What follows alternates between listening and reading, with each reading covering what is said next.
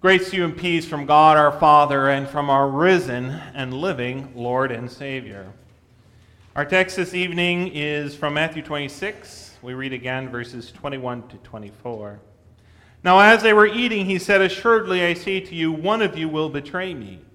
And they were exceedingly sorrowful, and each of them began to say to him, Lord, is it I? He answered and said, He who dipped his hand with me in the dish will betray me. The Son of Man indeed goes just as it is written of him, but woe to that man by whom the Son of Man is betrayed. It would have been good for that man if he had not been born. So far, our text. Sanctify us by your truth, O Lord. Your word is truth. Amen. Betrayal. Makes for a great movie, makes for a great story. Anytime somebody says, this movie or this TV show has it all, they always mention betrayal. Makes for a good story, but it makes for an awful life. Good in fiction, bad in real life. Betrayal destroys relationships and leaves us hurting and desperate. And yet, we all do it. Jesus says in our text of the one who would betray him, it would have been good for that man if he had not been born. That's how bad betrayal is. And yet, despite its desperate effects, despite how it destroys our relationships, we all give in to the temptation sometimes. And so the question before us tonight is not what about Judas? Or why did Judas do it? Or who is the one, Judas? The question that we ponder tonight is Lord, is it I? How have I betrayed you and my neighbor? When was the last time you betrayed somebody? We can use the Jeff Foxworthy method, right? You might be a betrayer if. Is that too old of a reference? You might be a betrayer if you ever messed up and blamed somebody else. Something goes wrong. Something's not the way you want it to be. You're a little late. It's easy in our sinfulness to throw somebody else under the bus. It's not my fault. My mom forgot to remind me to do my worksheet. My teacher didn't explain it well enough. My dog ate it, right? It's not my fault. My spouse made me late. You might be a betrayer if you've ever criticized, gossiped, or talked about somebody behind their back. We often feel confident. We often feel like it's okay because they're never going to know. They're not around. They're not going to hear what I say about them, so it doesn't really matter if I talk in disparaging way about my neighbor, my friend, even my loved ones. You might be a betrayer if you ever plotted to get your way instead of just talking about things honestly and openly, went behind somebody's back to, to figure out a way that you can get your way despite uh, the, the fact that somebody else wants to do it a different way. There's really no if about it, there's no maybe about it. We've all betrayed God and one another. Some more, some less, but we've all betrayed each other. So, what are we going to do about it?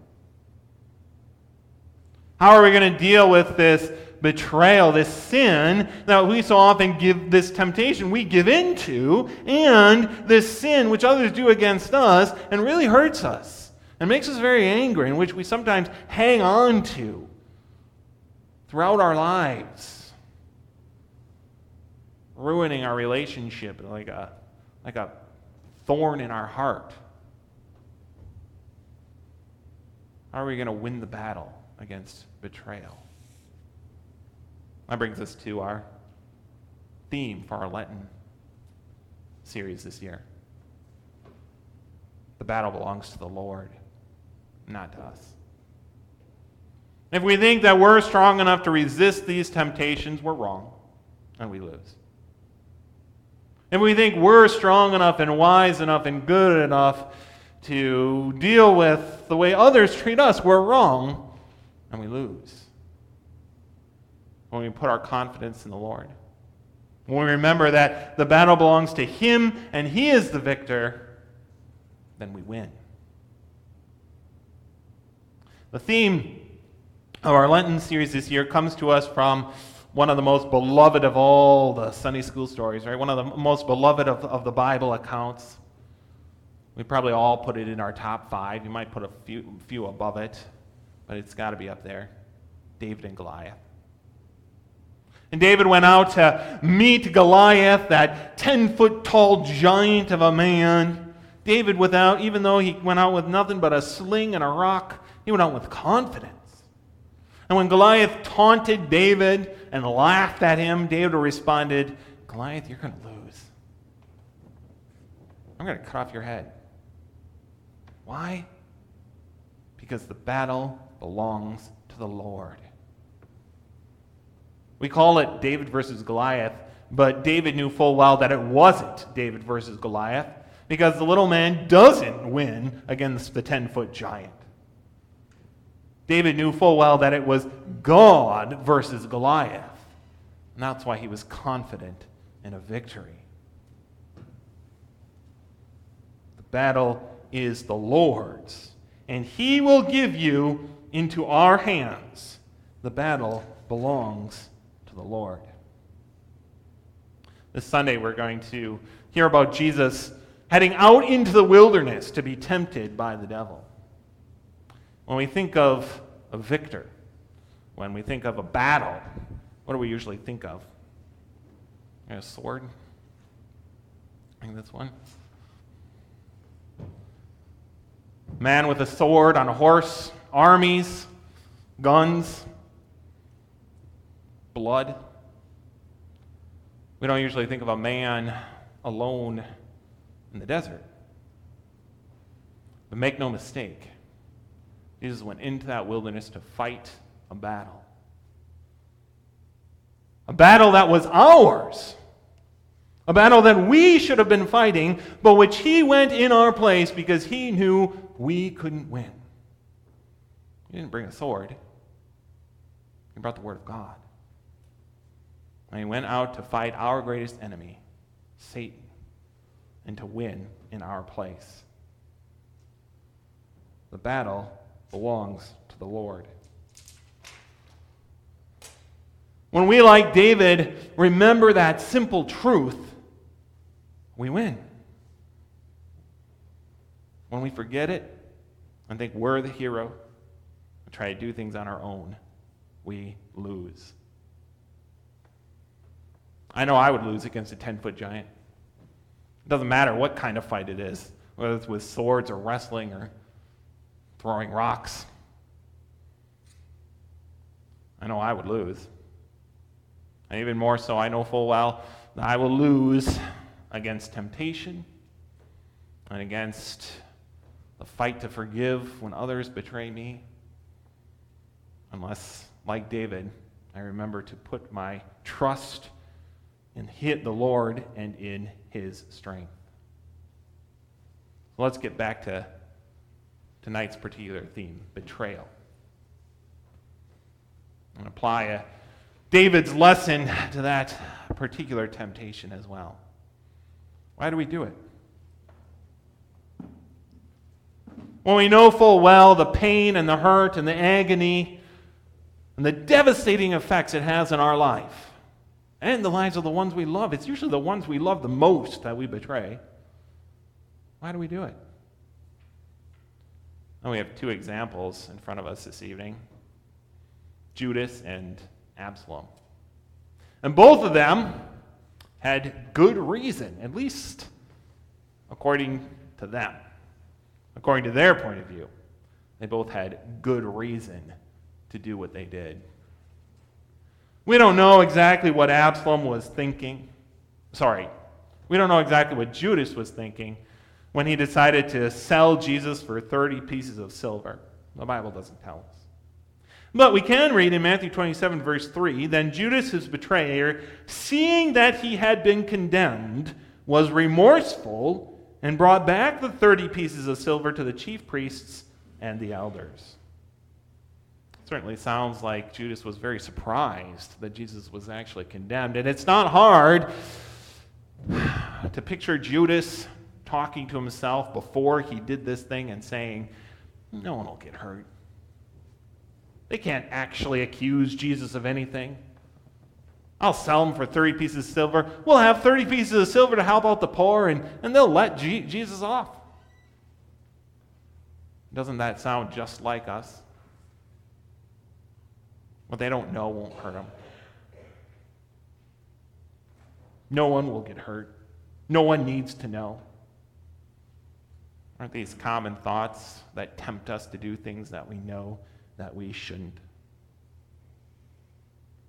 But it does hurt. It hurts us, it hurts them, it hurts Jesus. Absalom also, at least in his mind, again, had good reason for doing what he did, and that's a whole nother story, a story that almost never makes it into the Sunday school lessons, and for good reason. It's a story that uh, we can't really go through tonight with children present.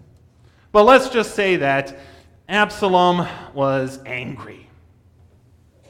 He was angry at his brother Amnon, and he was angry at his father David because he didn't think that uh, David, his father David, dealt properly with his brother Amnon. He wanted justice uh, against his brother because what his brother did. Yeah, it's, a, it's a story worth reading when you get home. 2 Samuel 13 and 14. But the point is, he believed right to justice was on his side.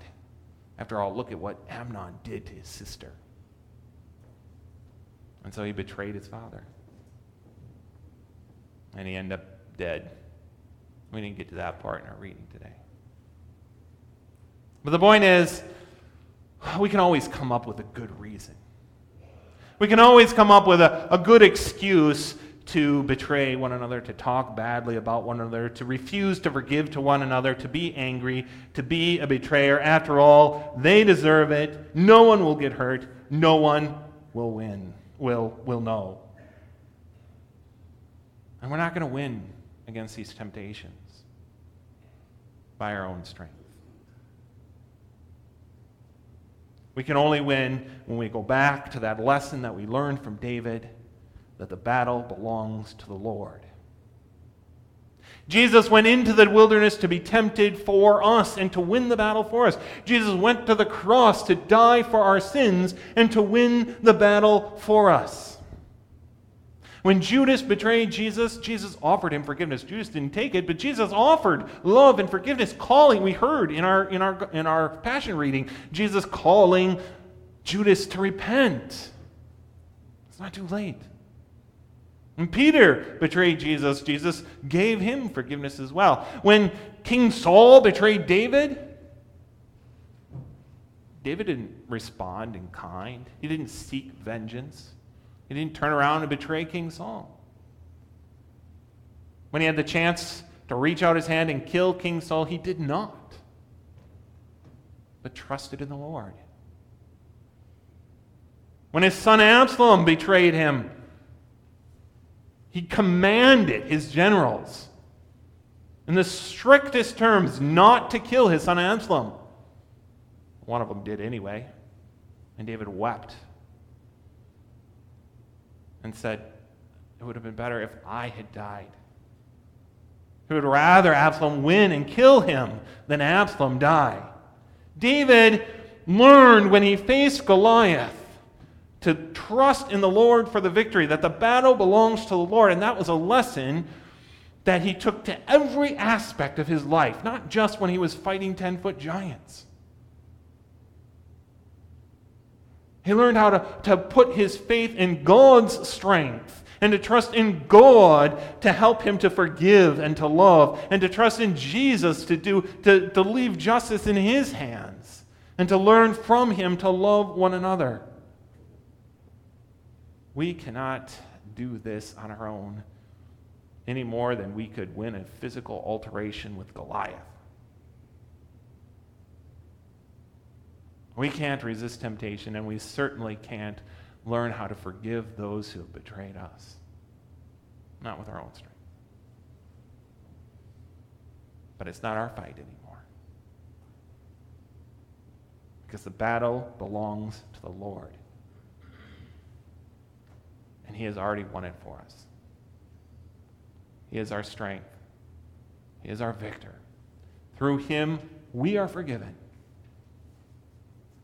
And with His help, we can forgive one another. Amen.